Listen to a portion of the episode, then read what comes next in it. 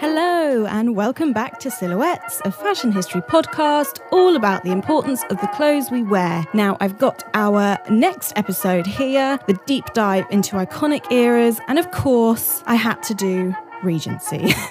my last Regency episode is one of my most popular that I've done, and thousands of you have listened to that. So thank you so much. I've had great feedback on that one. And so I thought I'd offer you all another Regency episode because if we're doing iconic eras, it has to be done, right?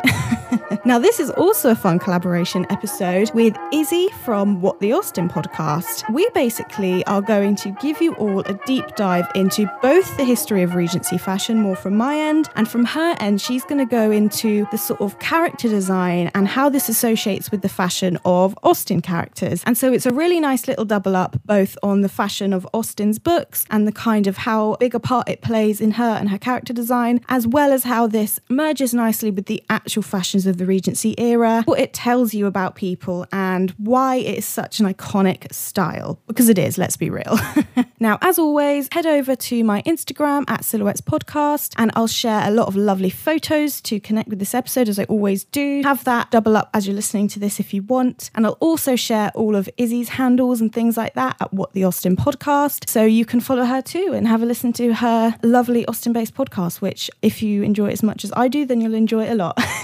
but without further ado, let's get into it. Iconic eras, deep dive into Regency fashion.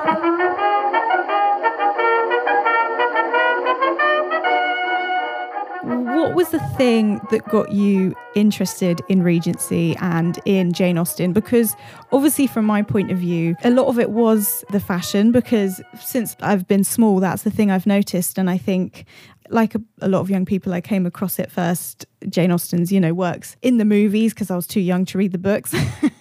and it really was the fashion that made me go, oh, I, I like this. But I don't know if that's the the same for everybody else, you know? For me, the same. It was um, it was actually the BBC series. My mum um, used to play it when she was ironing our clothes.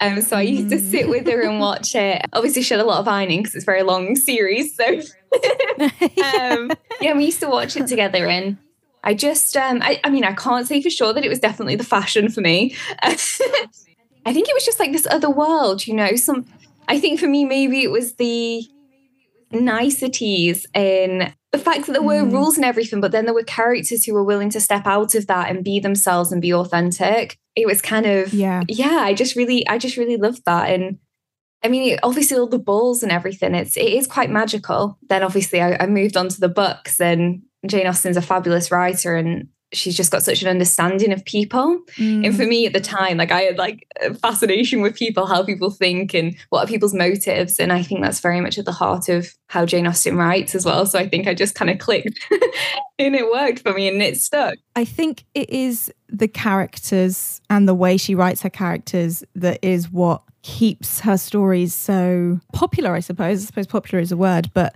you know they're all they're all so individual and they have you know their own ways of doing things and they have such strong voices i think that is definitely something that carries through. Like even nowadays you know it's these books are hundreds of years old at this point but somehow you still find characters that you can relate to. I think i yeah that's really cool. Yeah absolutely. It totally translates into for now that's the thing. Like you said because the characters are so outspoken we can um, find similarities with them. And like i said the being authentically themselves as well is like mm. super important i think and we can all learn from that. Yeah i suppose it comes from because obviously Austen had a really big family and was very close to her sister. So that probably comes through in the characters she writes. I wonder how many of them were based on people she knew and met because they do just feel very fleshed out and very real, you know?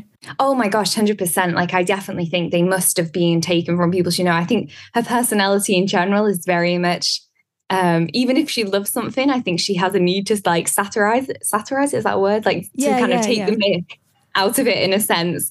Um, so, and I think she does that with anything. I don't think anybody was safe. No, no. So I definitely yeah. think, definitely think she would have been, yeah, picking on the locals and, mm. and they would have been characters. I'm, I'm probably sure she had a neighbor who was similar to Miss Bates yeah probably or like yeah she probably met a lot of different types of people but i guess that's the sad thing is we'll not know because of her letters were burned weren't they or they were destroyed or something. What happened? What happened to them?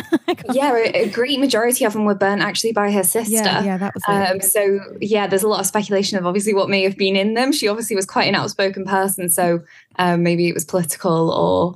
Um, or it was I to, she knew. yeah, probably. It's all, all about the locals. Um, but yeah, I, I, don't. I mean, obviously, we, we can't know uh, what they were about. Um, I tend to think they're probably more about her love life, and that's why they burnt them. But um, that's just mm, me, uh, you know, guessing. Who knows? Who knows?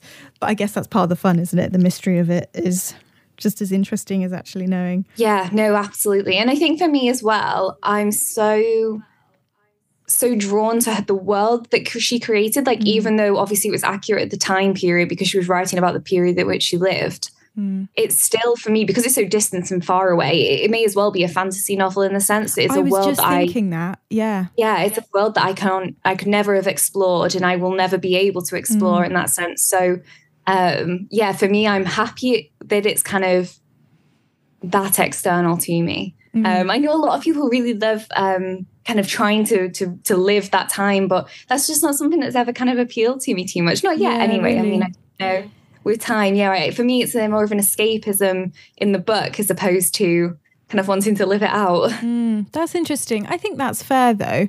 You know, and I think what you I was literally just thinking I've been watching Lord of the Rings recently.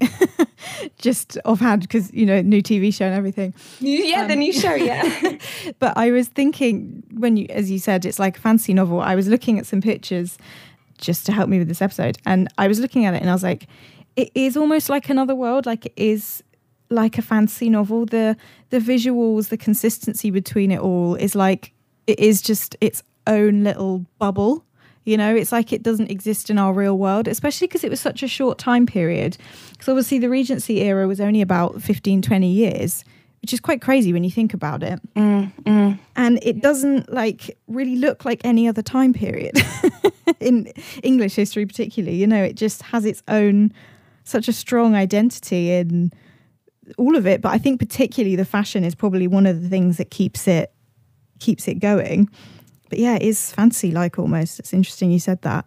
Yeah, absolutely. It's almost maybe because the fashion and a lot of like what people did in their spare time. I mean, it was such a time of like things coming out that we still love now, things like coffee shops. Yeah. You know, yeah. these are all like the kind of things that kind of like brewed from like the Regency era. And yeah, I think obviously it was obviously just like a magical time. And that's maybe why we all still escape into it now. Yeah. And it was just, it, it happened so quickly and was gone just as soon as it came, you know? It's just like this flash in the pan era where everyone looked you know, really beautiful, but also a bit strange because the you know the dresses are quite odd, and just was you know roaming around in nature and going to hat shops and drinking tea, and you're just like, what happened to that? How was that followed by Victorian times, which oh was so God. dark and brooding, and like, yeah, it's really fascinating. Yeah, there was something so elegant about it compared to like the Victorian era, which suddenly mm. becomes very industrial and dark and gloomy. It's mm. it was kind of like the last hurrah before we yeah, hit the industrial era, soft and gentle and light colors and gold and all this kind of stuff. It's so, yeah, you know, yeah.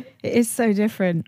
Personally, I think it is the fashion that keeps that consistency up of, you know, it looking quite magical and the visuals being so strong because obviously you've got the kind of nature element, I think, is quite a big part of both Regency and Austen and also you know the, the, the sort of big country houses and the you know gilded tea rooms and all this but if they were in different clothes it wouldn't be quite as recognizable as that time period for me. I don't know if you feel the same way. Yeah, no, I do totally get that. And I think as well, something that I really recognize, particularly from the adaptations, is mm.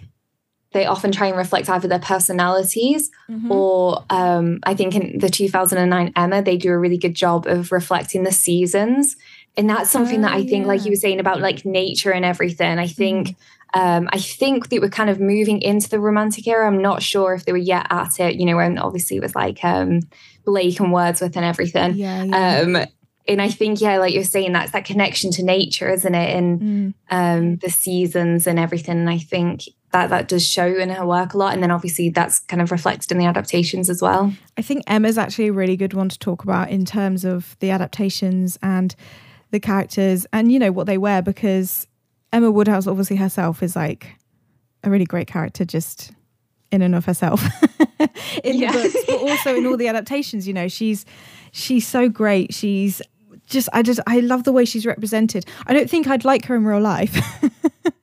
she's one of those. Oh, interesting. Yeah. Yeah. Maybe that's just me. I'm just like, oh, I feel like she'd get on my nerves a little bit. She's just very high spirited and thinks she always knows right, which maybe she does. I don't know. but yeah, maybe it'd be great to be Emma, not to be Emma's friend. I think so. I think so. But the way she's represented, I think in every version, it really represents her character and I think really plays on the fun of Regency um, fashion. I don't know if you listened to my other episode, I did one on Regency um, fashion, but a lot of the um, adaptations show very soft colors, you know, muslin, white, sort of light blues, and things like that. But actually, when you look back at mm-hmm. fashion plates from the time period, they loved like lemon yellow and bright blue and hot pink. And you do forget that. And I think adaptations of Emma are really good at putting Emma in the bright colors that were popular at the time. And I think that is to sort of sum up her character. Yeah. I don't know if you found that, but it's always something I've really noticed and I've really appreciated it. yeah, and you can also imagine that because uh, obviously Emma must shop in in Highbury and one of the shops there with whoever the dressmaker is, mm. and you can almost imagine that there's there's one dress of, of the bright colours, and obviously with Emma being yeah. basically the queen of Highbury, she gets the pick of those dresses, yeah, and everyone else seems to be in the more you know the, the more neutral colour palette, like you were saying, and yeah, yeah, I think it really just elevates her character, which I, is needs to happen because mm. of who she is. And I agree, it is really playful. Um, I really love how they dress her for the strawberry pickings in the adaptations because they do really play on the fact that she's going strawberry picking. She's always yeah. in these like pink colors then it is really playful. I agree. And that's very much her personality. She is a playful character and flirtatious and And she probably would dress depending on where she was. She's like, Well, I'm doing this. I have to wear a dress that suits what I'm doing, you know. And and that's really fun. Yeah, no, absolutely. I really love that about her. And I think they do a good job. Personally, I prefer the 2009 things where they use uh, more florals and it's kind of a little bit more discreet, but yet still stands out compared to all the other characters. Um, yeah. But I know the most recent film, she does wear some vibrant stuff. And don't get me wrong, I mean, the aesthetic is amazing. Mm. Um, sometimes I think maybe it was like too fancy, prancy for because um, obviously she never leaves Highbury. Like she's very much a country person, even though she has money. Yeah. Uh, she's not exposed yeah. as much. It's not like she lives in town where she's exposed to all the fancy stuff. I think that's why Mr. Mrs. Elton shakes things up so much for her. True. Though I did think that too, but then yeah, I looked at a lot of um you can you can sort of find fashion plates and things like that on museum websites, and even for like country outfits, some of them are just the, you it's like Bridgerton. oh my gosh. you didn't just come you completely don't expect it, you know. And I thought, oh, well they must have done a lot more um research for that movie than maybe people give them credit for, you know. I, I'm sure there's a lot of articles online about the design of the fashion. I think I read one before, but they wanted her character to be very elaborate and highly decorated because she is quite a spoilt character. Yeah, yeah. She's very wealthy and she wants to represent herself through her clothes. And so it is interesting to think that, oh, they must have clearly found some of these things similar to what I did and went, oh, people did wear these things. You really don't expect it. Yeah, isn't that wild? Yeah. I mean, obviously, I don't think that could be said for everybody, but um, I think there were people even in the country dressing in, you know, some of the just brightest beaded, shocking outfits that you can imagine with like two foot feathers on their head and stuff like this. And you just think, oh. Can you imagine there's people out shooting and you've got these all these feathers on your hat and there's people shooting pheasants down the road. yeah, know. But like you said, I'm I'm sure it was more in the towns and in the cities like Bath and stuff like that where people were you know wearing the things that made them stand out more because they needed to stand out for various reasons. Whereas if you're, you know, at your home in the country, you don't need to be seen in quite the same way unless there's a reason to be. no, but I totally get what you're saying because I think regardless, because Emma's always there, she would definitely want to stand out. Mm-hmm. Um, just to kind of, you know, remind everybody of her status in the town. Like I suppose maybe if she was in she would have been like a small fish if she'd been in London, maybe. But in Highbury, she's definitely top yeah, dog. True. So and that's maybe why she doesn't want to leave. Yeah. Because she wants to be, you know, she wants to be seen as big fish in the small pond, like you said. She wants to be the what the you know, the bright, elaborate one that everyone thinks, oh, Emma, she's so, you know, she's so gorgeous, she's so fashionable. she has the best dresses, the best yeah. bonnet. Whereas if she went to Bath, she'd be like, I just look as good as everyone else, so we can't have that. yeah, exactly. I get it. Girl after my own heart. yeah. It's interesting to see how all the different adaptations go about it, especially with. I feel like Emma is one of the most popular ones, but I actually probably is one of the most popular, isn't it? Next to Pride and Prejudice, it's probably the second one in popularity. I think I think because of the the most recent film, it's grown in popularity. Yeah. I think um, before it was probably Pride and Prejudice, then Sense and Sensibility, but I definitely think Emma's taken over in the past few years. Uh, because that adaptation was a lot of fun. I can see why people didn't like it. I can, you know, it was a bit more silly and perhaps cartoony than other ones, especially if you've got this idea of the Regency era of being very muted and soft and gentle. That film would have completely flipped that on its head, and you would have been you know that's not your expectations of what you want from something like that which is fair right right i think they definitely played on like the caricature but again that's still that's that's something that's very regency mm. um i think like you said it's more of our expectation of what we want to see for regency as opposed mm. to what the actual time period was like yeah, because I, I really didn't know how fun it could be until I started to do more research. Because, you know, you've got Pride and Prejudice 2005 in your head when everything is very muted, sort of brown. earthy colours. like, which is fine. It's very natural colours, but eh, that doesn't completely represent, you know, how, how it all would have looked. But I think that is an interesting one to talk about. Actually, we'll we'll move into that one nice and seamlessly there, because it has such a strong visual identity. That film, I think. Yes, absolutely. And I think for a lot of people, that was actually their introduction into Jane Austen. Yes, I hear that all the time. Yeah, I think it did a really good job of not upsetting the Janeite community, but mm. also welcoming new people in. Mm. And we've been lapsed to find something that's done that since, I would say. I think it's one of the best examples of doing that. But there are things that are, you know, it is maybe that is like the things like the muted palette and things. It's not so I don't know. I feel like it's easy to put people off if things are too extreme. I think so. Yeah, like like something like whereas this is nice on the yeah, eyes. Something like Bridgerton, obviously, you know, it was um probably the polar opposite to that adaptation, particularly in terms of what people are wearing and you know how they show you know put themselves out to society and stuff. But that really garnered a lot of. It was like you know a Marmite show. You loved it or you hated it, but I think that was because it just went there to the extremes all the way with everything. Yeah, yeah. literally. Yeah. It's almost like if you dip your toe in it's it's a bit it's a bit gross but if you go all out with everything and yeah. the music's a little bit modern it was just yeah that just makes it you know amazing. just accept it and just let it happen. You might end up enjoying it, which I did eventually. yeah, absolutely. no, I was the same. Yeah. At first, I was like, mm, this isn't, they're doing it all wrong. This isn't Regency. and then the second season, I was like, oh, I really like that actually.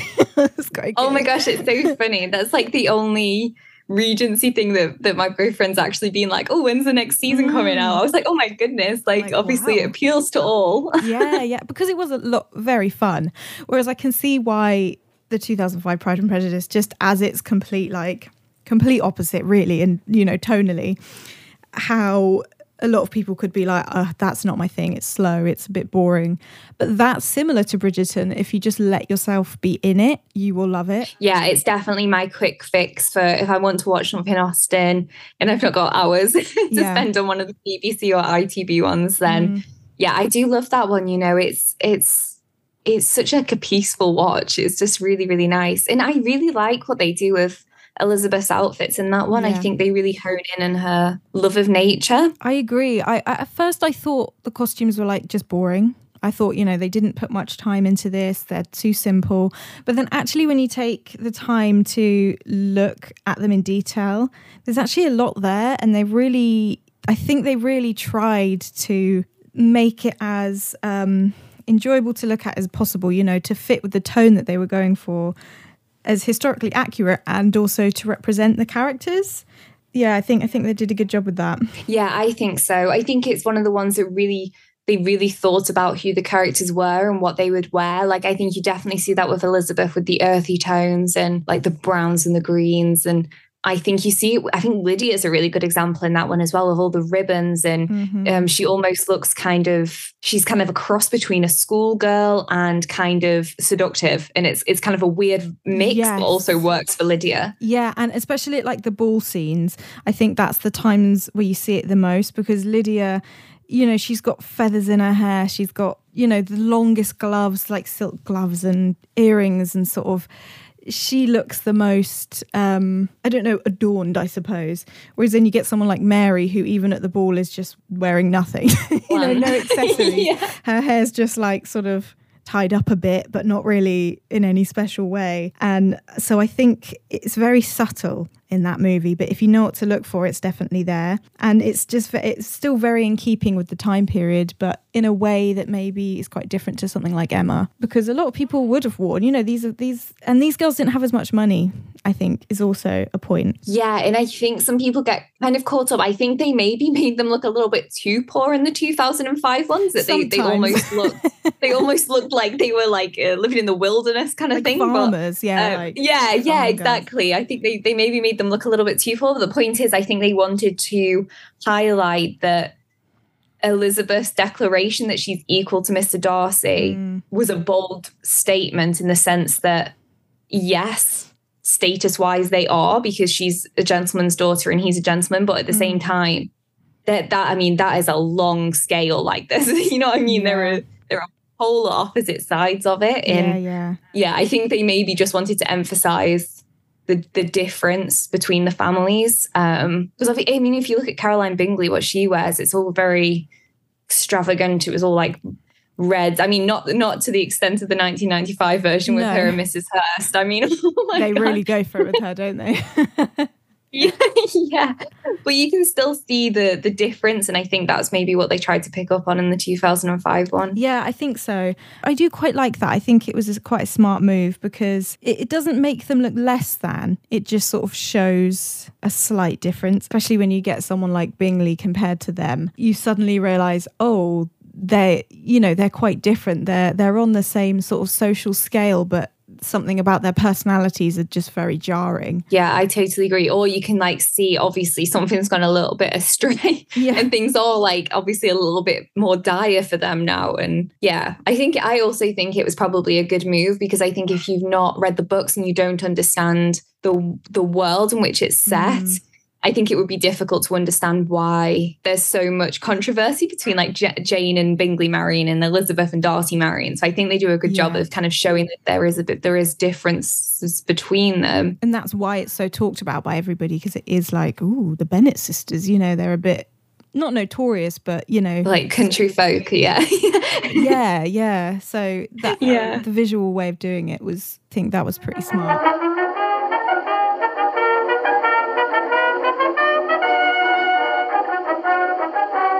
Speaking of Pride and Prejudice, we'll jump straight back in. I think we have to talk about uh, Mr. Darcy. I'm sure you agree. Yes, absolutely. Um, in terms of his visuals and his fashion because I think male Regency fashion is really interesting and often gets overlooked because it also has a very strong sort of iconography to it. High waisted, often three quarter trousers with the long socks and the shorter jackets with the tapered backs. It's like, it's a really interesting style that you don't really see a lot. And I think the way Mr. Darcy is represented, both in the book and um, in all the different incarnations, really just represents that he is a very very upper crust kind of man. You know, he's from the top of society, but also he is a lord. He has expensive taste. He's quite arrogant. You know, he wants to be sort of seen and not heard, I think. yeah, like a presence in the room. Yeah. And he just completely exemplifies the the high class fashion of that time period. And I think that's a very interesting part of his character to me because the two feed in so nicely. Yeah, I've always been so fascinated with the male fashion in the sense is it looks so grand, but also so practical. Like they all look ready to just jump on a horse and they'll be good to go. But yeah, but it also looks actually grand, like a weird balance. yeah, I think actually that's not massively dissimilar to what women were wearing too, because while the dresses look a bit like I think the empire shape is a bit odd having the kind of really short bust line with the really long straight dress is yeah it is an interesting style but it also does seem kind of more comfortable than a lot of the ones before and after, you know, the high corseted kind of shape. And because women didn't even really wear corsets in the same way because you didn't need to with that kind of dress. It was kind of quite practical era, really, wasn't yeah, it? Yeah, and I guess the way that it sit as well, you it's quite easy to pop an apron on because you see that a lot in Sense and Sensibility mm. with like Elinor popping an apron on all the time. Yes. So I guess, yeah, I suppose like I mean, I'm not saying because you're going to go in the kitchen, but even like if you're doing like embroidery or something, I'm sure you'd probably pop a apron on or something just to keep your yeah. dress from like snagging or something. So and even to like do more practical stuff like outside, like riding a horse and yeah, you know, all that kind of stuff. Yeah, it's almost like they you know they wanted to look good but also they wanted things to be practical. I mean that's not a bad way of looking at fashion is it no, really? Pretty good in my eyes. But that i think definitely with the male fashion it's sort of it is this really interesting mix of like really sort of quite cartoony in a way with the, the coats with the you know really long lapels and long backs that sometimes you know almost go to like their knees. But then is you know a tailcoat kind of style but is also very practical because you can ride in them yeah and i really think they emphasize that with darcy as well because yeah, he's said definitely. to be really tall so I think yeah. they they really just like push the the long coats just to kind of emphasize that a bit more. Like he's kind of the the person looking down on everyone. Yeah, that's very true. And also, I did read that apparently really long trousers would have been quite notable in the time period because certain men would have only worn the sort of shorter knee length thing with sort of the high socks that, you know, sort of tied on to the trousers, whereas low, you know, long trousers in high class society were seen as, you know, practical for riding and things like that, but not necessarily for high class attire. So that kind of says a little bit about his character that he is part of this upper world and wants to represent him himself that way, but also slightly scorns it, maybe. yes, that's actually such a good point. He almost seems like he he likes to be fully covered up because he's. Mm. Um, I'm just going off kind of like mostly the Colin Firth adaptation, but he's like all in black. He's yeah. kind of like this dominant figure, like kind of brooding in the corner, isn't he? yeah, he is in all of them actually. He's always wearing really dark colors, you know, either like dark blue or black. Whereas a lot of the other men in all the different adaptations wear a lot of sort of cream and yellow and colors like that. I notice a lot. Yeah, grays. I think the only mm. one that wears kind of darker colors, but again is much softer than Darcy, and that's more like Henry Tilney. Mm. But he, mm. again, it's much softer. It's more like even kind of more autumny vibes. Um, compared to Darcy, which is it is very off-like, yes, Black yeah. velvet, or you know things like that. That it, yeah, I, I I like that depiction of him actually because it's sort of got the gothicness of his character, but also makes him really like distinguishable. I think it's quite a smart choice. Yeah, I feel like it plays on like his mysteriousness that yeah, that he's kind of like this this character that's kind of looming over everybody, but also he's really mysterious and mm. people aren't sure where they stand with him. I mean, particularly Elizabeth, she's not obviously there goes a period where she thinks that he's the villain in a sense, mm. and that mm. Wickham is this scorned man. And um yeah. I think keeping him in these dark colours really kind of hones in on that. Is he the villain? We're not sure. And um, yeah, and actually, he's just kind of a little bit awkward, and I think he wears dark colors to try to stop people interacting with him. Yeah. he kind of does it to push people away, but yeah, I think it it does it it really emphasizes kind of the un, how unsure people are about him originally. Do you think that's where the thing tall, dark, and handsome comes from? yeah, maybe. Do you think? Is that in the book? well, she said that he's said to be fine, a tall person, handsome features, and noble. So maybe you know the first tall, dark, and handsome was was Mr. Darcy. Darcy. I'm going to say that it was. yeah, you heard it here first. Absolutely, yeah, we we're coining it right there. yeah.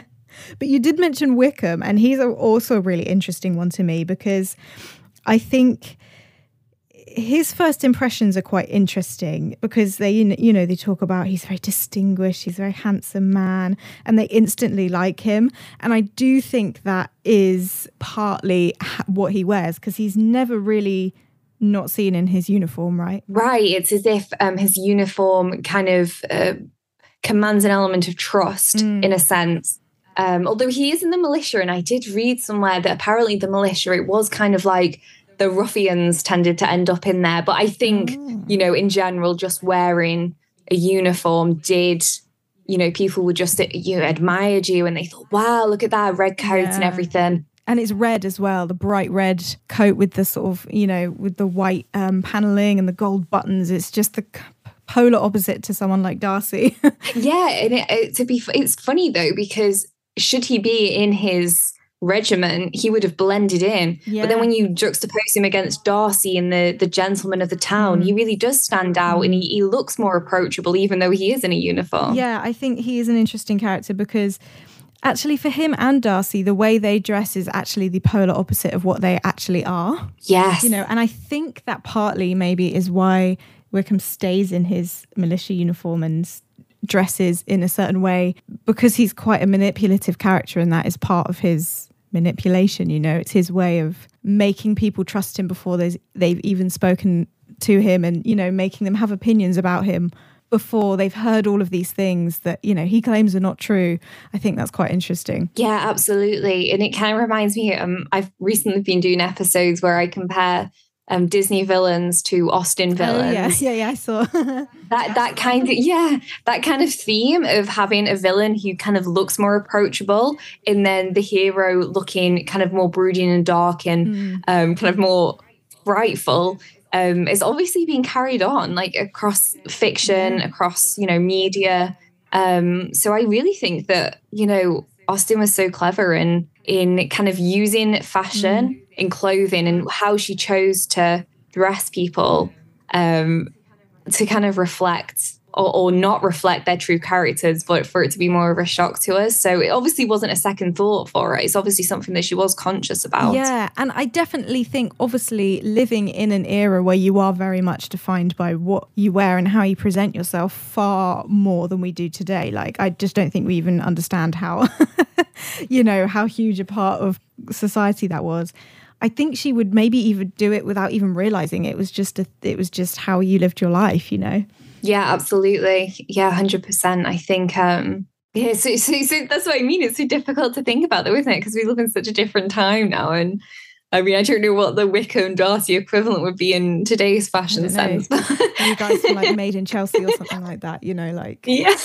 you can always just tell when they're a bit more posh, you know. you don't know what it is, but you can just tell. Yeah. You can just yeah, tell, you just get that sense. Like that. but I do think that's interesting. And I suppose her living in Bath for a long time probably played a really big part in that. Was she living in Bath after she write, wrote Pride and Prejudice, or is there a crossover there? Oh, that is a good question. I can't remember. I went to Bath recently and I went to the Jane Austen Museum. it was very fun. Yeah. It was kind of early on, I think. I think it was just after she finished her education that she went mm. to Bath. I mean, don't quote me on this. I'm, I'm, I'm te- like I said, I'm terrible with mem- remembering facts and stuff. But um, and it was early on that she wrote, well, started writing at least Pride and Prejudice, then called First Impressions. But uh, yeah, I think maybe it would have been a crossover period. Obviously, the fact that she moved from a couple of different places, I think maybe Bath did have a mm. massive influence on her because that was probably the most like the biggest location that she lived for yeah. the longest time. So, and obviously Bath, there was loads of stuff going on back then. It was kind of second to London, second yeah. to London, wasn't it? yeah, it was definitely like the party capital. Yeah, absolutely. So I can imagine that was definitely a place where she got a lot of mm. inspiration from people and was exposed to stuff that maybe she hadn't been before, kind of growing up in yeah. a in a parish um, in the countryside. I've got it here. She lived in Bath from 1801 to 1806. So that's a bit later than when she started it, but literally not by much at all. Yeah. I think she may have even started it in 17 something. So yeah, I, I think maybe it would have been a kind of close. Maybe she'd started it just before, but she may have even still been writing by the time she gone to Bath. That might have even, um, you know, inspired some of the choices she made in the novel because it was published in 1812, something like that, right? Around that time period. So it was published afterwards. Uh, yeah, I think 18- 13 it was published um, but she was i'm trying to remember when she started writing it i want to say 17 97 like it was literally really close time period to that what you were saying that she was living in bath. So if she started writing it in 1897 1898 say i mean 1798 um, mm. 1797 then it's likely she was still writing it when she moved to bath. So maybe maybe yeah that did impact then how she changed some of the aspects of the characters or maybe influenced more. Uh, but I think you can see as she like the stuff that she started to write after things like Emma you can see more of an mm. influence, I think, of, of fashion and stuff. And definitely Northanger Abbey, obviously that being set in Bath, like I feel like it's a book that's very obsessed with status and people being quite shallow and, you know, being coded by what they're wearing. I don't know if that's maybe just my interpretation of it, but, you know, the main character in that comes to Bath and just this whole new way of being put into a box depending on how you present yourself.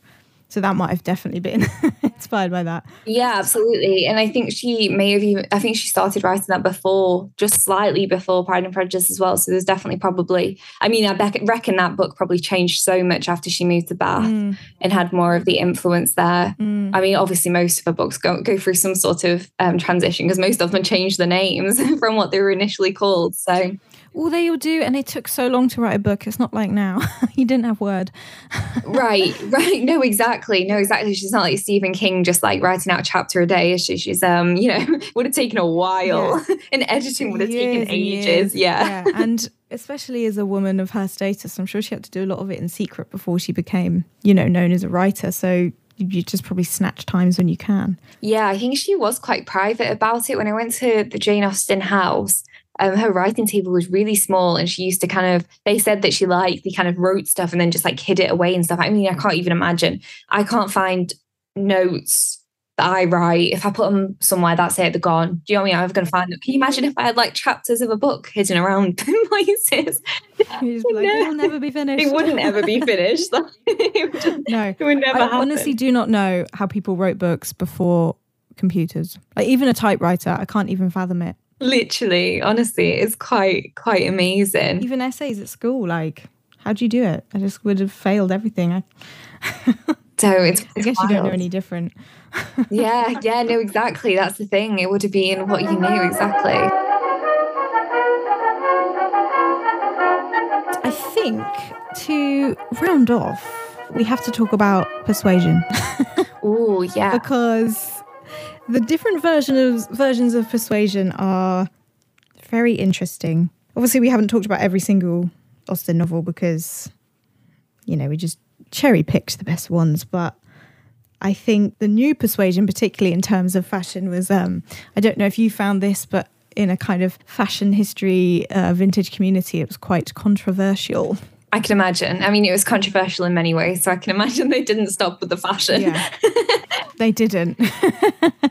now, I actually, I went into that thinking I was really going to dislike it because I'd read that it was bad, um, and actually I ended up quite liking it just because I looked at it like Bridget Jones or something. I completely separated it from the Regency-ness of it, and I, and I was like, right, this is just an easy.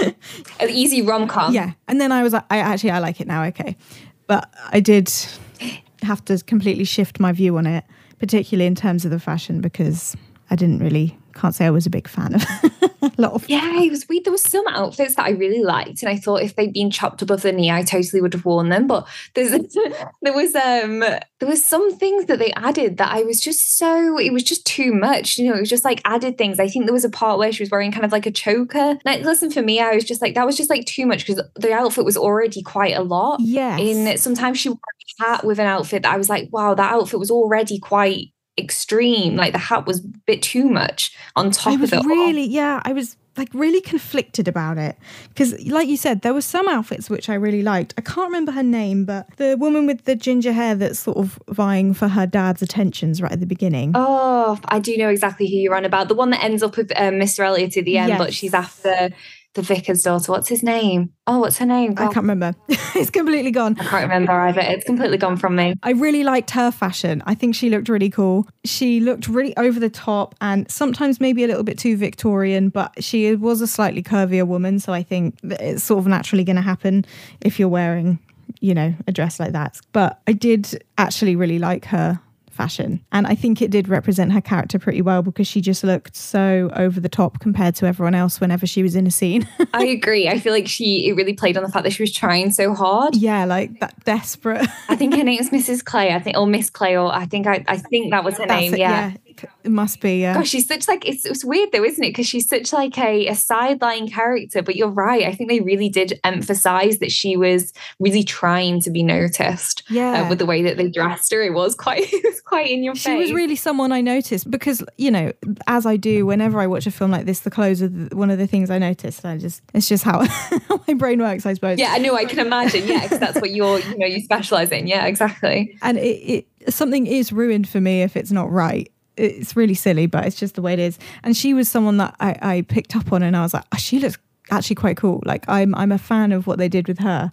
But then Anne, obviously the main character, there was just something wrong about her, the way she looked, not not in terms of her, but just the way she was styled. Just I couldn't put my finger on what it was. I think it might have been her hair. It was not stylized enough. It was yeah. It was always straight. yeah, yeah. What's really interesting as well is that that didn't stop with the fashion. It was kind of her entire personality was incredibly different to who she is in the book. Mm. And I think they tried to match the fashion to this new personality they created. Yeah. But the personality didn't really fit into the world that they'd put her in. And neither Yeah. did the fashion then, if that makes sense. It was kind of all like a bit of a clash. Yeah. Um, that's the kind of vibe I felt. She was always wearing really dark stuff, and and I do kind of sense that with Anne, maybe just wearing more muted colours.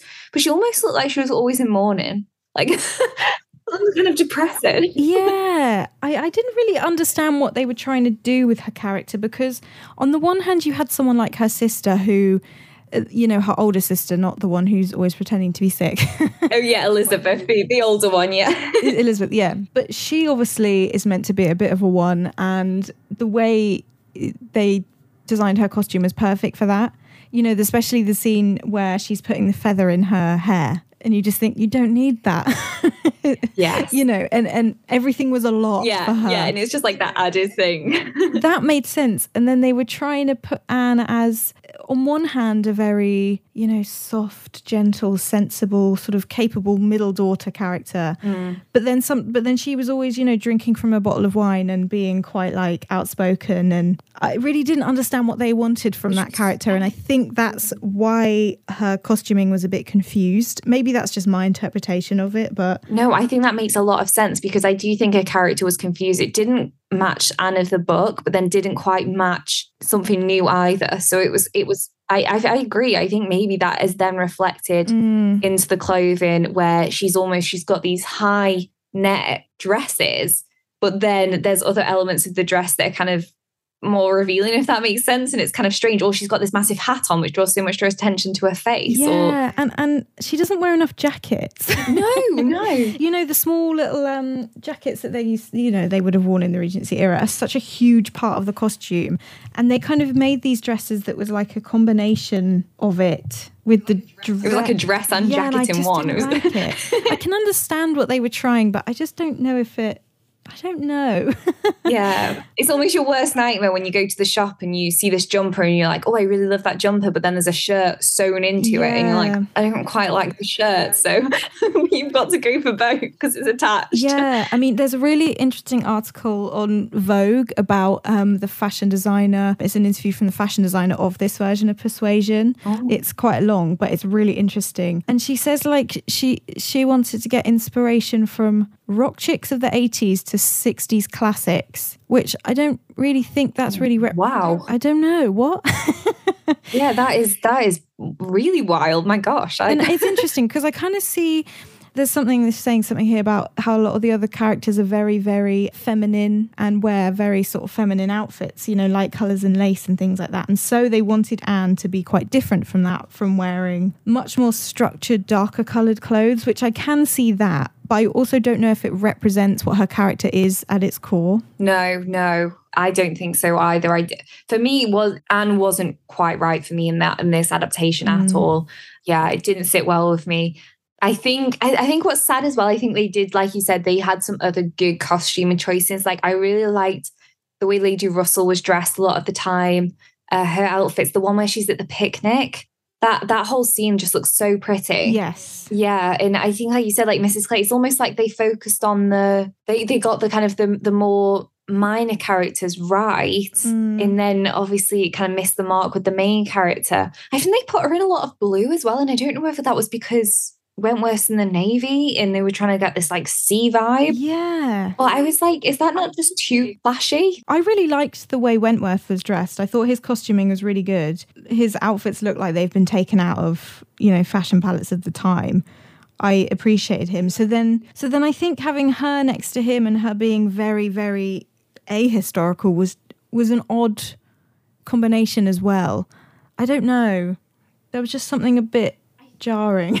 bit off about it. The only thing that bothered me a little bit about Wentworth is he looked so rustic all the time. True. And obviously, if he was in like the the navy, like you, you look quite smart when you're in the military. And I feel like I know he's been at sea, so maybe he does look a little bit more rustic. But I would have thought being a captain, Yeah. even when you're in like your casual clothing, you'd still be quite put together. Where he always had like his shirt hanging out, and He you just know, always sort of looked a bit like he's just like rolled down a hill or something and just come back, you know, like he just always looked a bit like his- messy. yeah, he just rolled out of bed. Yeah.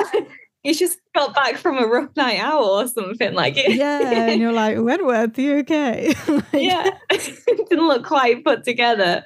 But I do I You think right. yeah, I think they got the colours better for him. Like they were really they again like earthy colours in the blues, I think Mm. Yeah. made sense for him because I think that reflects kind of what his colour palette would be as a person. Mm. He does then contrast quite a lot to a lot of the other men in the blue because a lot of the other men in that film didn't really wear that kind of bright blue. So I think that was quite a smart choice. But you're right, he did always look a bit messy. and he hasn't in other versions. No, no. And I think they did a good job of Mr. Elliot because I think he looked really like kind of villainous, and he, obviously he He is. did. He was he was very open about the fact that he's a villain. yeah, I But- quite like his character. I know I shouldn't, of- but I'm like, yeah, you know who you are. They made him so like likable in this one. I don't even know why. Honestly, I was like, I'm I'm kind of really drawn in. I know that was the problem. I was like, I know I'm not supposed to like you, and in every other version, I haven't, but in this one, I do. Yeah, yeah.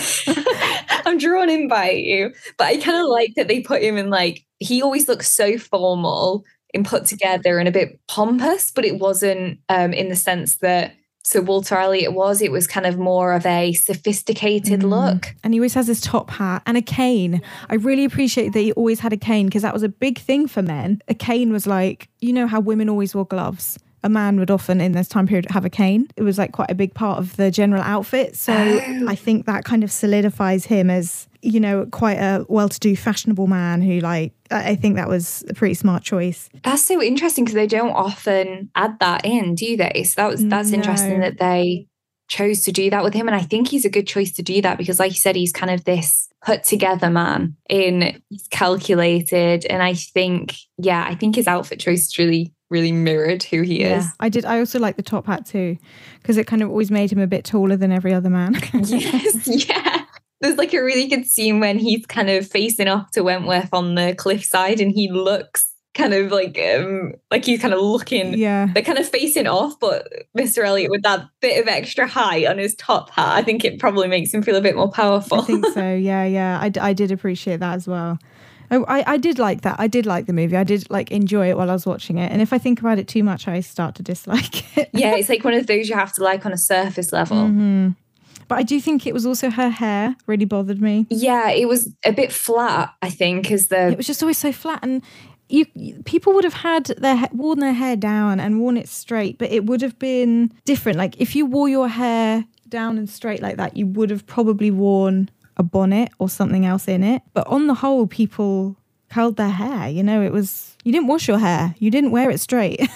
and most people would have slept in like either with like ribbons curling your hair or you know, I think that's how most people did. I'm not sure. I I, I think it is like they yeah, they stripped ribbon pieces and tied their hair so it curled it and yeah, I mean, that's, I think, because obviously when you're wearing your hair up, it was probably easier to do an updo if you kind of had these ringlets mm-hmm. that they could place as opposed to just kind of a, your whole head of hair is just yeah. falling down. Whereas, yeah, she did kind of look like uh, nobody was looking after her hair. yeah. I, I, I don't know why the hair always bothers me because it's really the thing that solidifies a time period a lot. You know, like 50s hair, for example, is really recognizable. The same can be said with Regency hair. It's got a really distinct style, especially all those tiny little weird ringlets that just like frame your face in a circle.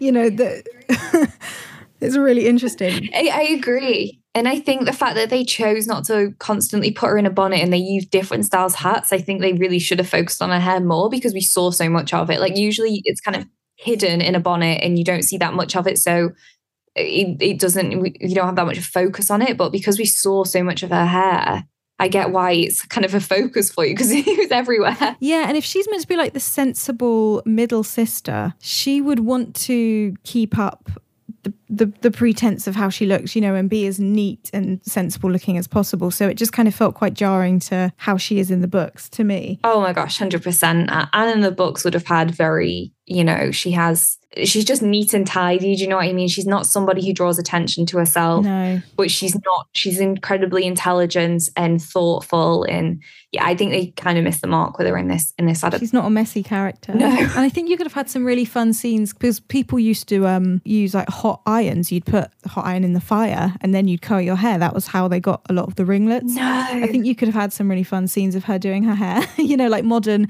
They wanted to make it modern. Yes. I think they missed the, the a trick with doing that because that would have been quite fun. Right. I think they tried to pull too much of modern humor, forgetting that Regency actually was a time of loads of humor. Like I was saying, yeah. it's like the time when caricatures were created and, mm. you know, satirizing politics was very much that time. And it was quite a modern time period, really. Yeah, it was. It, absolutely. I don't think they needed to pull so much of our time to make it entertaining. Yeah. I think there's very much elements of Regency here that's not been touched on that is entertaining. Which Emma the Emma movie did do well. You know, the part when she's like warming her bum in the fire. yeah, it's stuff that's funny but accurate. It was very in keeping. Yeah, exactly. Yeah, which which was fun.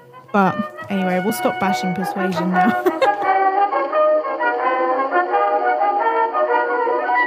Everyone will think this is all I do. I jump on different podcasts to bash the persuasion. I saw the goods in it as well. Hey, didn't you hate persuasion? Me too. oh my goodness. That's not what I'm there for. I believe you, don't worry. it's being critical. And when you have an interest in something, you can't help but be a bit critical. And, you know, you do notice things that other people wouldn't notice. So, yeah, I think so. And we've got so many representations of when it's done well. I think that it's difficult then when it's not. Yeah, that's really true. Like, there's definitely some time periods where you don't get a great deal represented of it. You know, there's not as much source material or, you know, things like that. And so you kind of just take what you can get and you're a bit less um, fussy about it. But I definitely think Regency and Austen particularly is one of those ones where there is so much source material. It's such a great visual era. There's so many other good versions of it. If you do one that misses the mark, it's just you'll know it, you know? Yeah. It's like, yeah, it just stands out massively. There's so many prying eyes on this kind of, on like Regency mm. work. But I think that's, that totally goes full circle to what you were saying right at the start of the mm. episode that it's such a, a notable period. Like people can distinguish it from the fashion. Mm. So I think like if they do get certain things wrong or they decide to change it, really that in itself can be a big mistake because people are really drawn yeah. to the how different it looks. I also don't think people quite would realize how much the fashion represents the era and that's probably a lot of what they like in it. I think, you know, it's a lot of yeah. you know, the vibe and the the energy of it and a lot of that is because of the fashion, you know, it, it that's what solidifies it as Regency and I do think you have to get that right to then get all the other elements right. And maybe that's me just being biased towards fashion history. I don't know. but that's how I see it at least. I don't know. I mean, after this conversation, I'm starting to think like maybe subconsciously it is something that's always drawn me back to it. I've just never realized. It isn't like any other time period, you know. Yeah. There's there's so much it's so visual and the colors are so you know recognizable and there's just something about the fashion of that era that you just know Regency straight away. Yeah, yeah. But maybe that's just me. no, I think I think you I think you've convinced me. I feel it now. I'm going to be like, oh no, you're going to watch all these movies differently now. I've ruined it. I, you know, I'm going to be looking out for the fashion. It will be interesting now if you go back and read the books.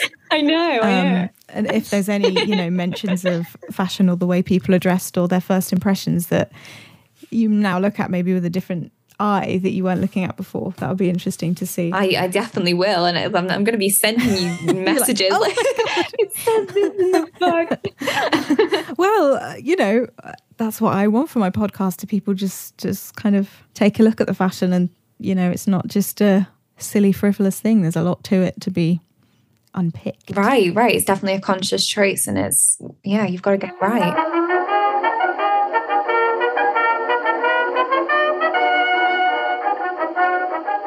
Hope you all had fun listening to that. It was really fun to record. I love talking to people about very niche interests that we have. It's nice to know that there's a little shared community out there. Izzy has the nicest voice ever to listen to, so I completely understand why she does a podcast. I hope you learned a little bit from this. I found it really interesting, really interesting to talk to someone who knows a lot more about Austen, particularly the books, than I do. So that was really, really fun. As I said right at the beginning of this, do head over to both of our Instagrams to have a look at some of the things we might share over there. It's at Silhouette Podcast and at What the Austen, And also listen to Izzy's podcast, What the Austen Podcast. It's available everywhere, I think. So do head over and listen to that if you like this episode as much as I did, because you will love her podcast as well. As always, everybody, thank you so much for listening. Stay fab, everyone, and I will see you in the next one.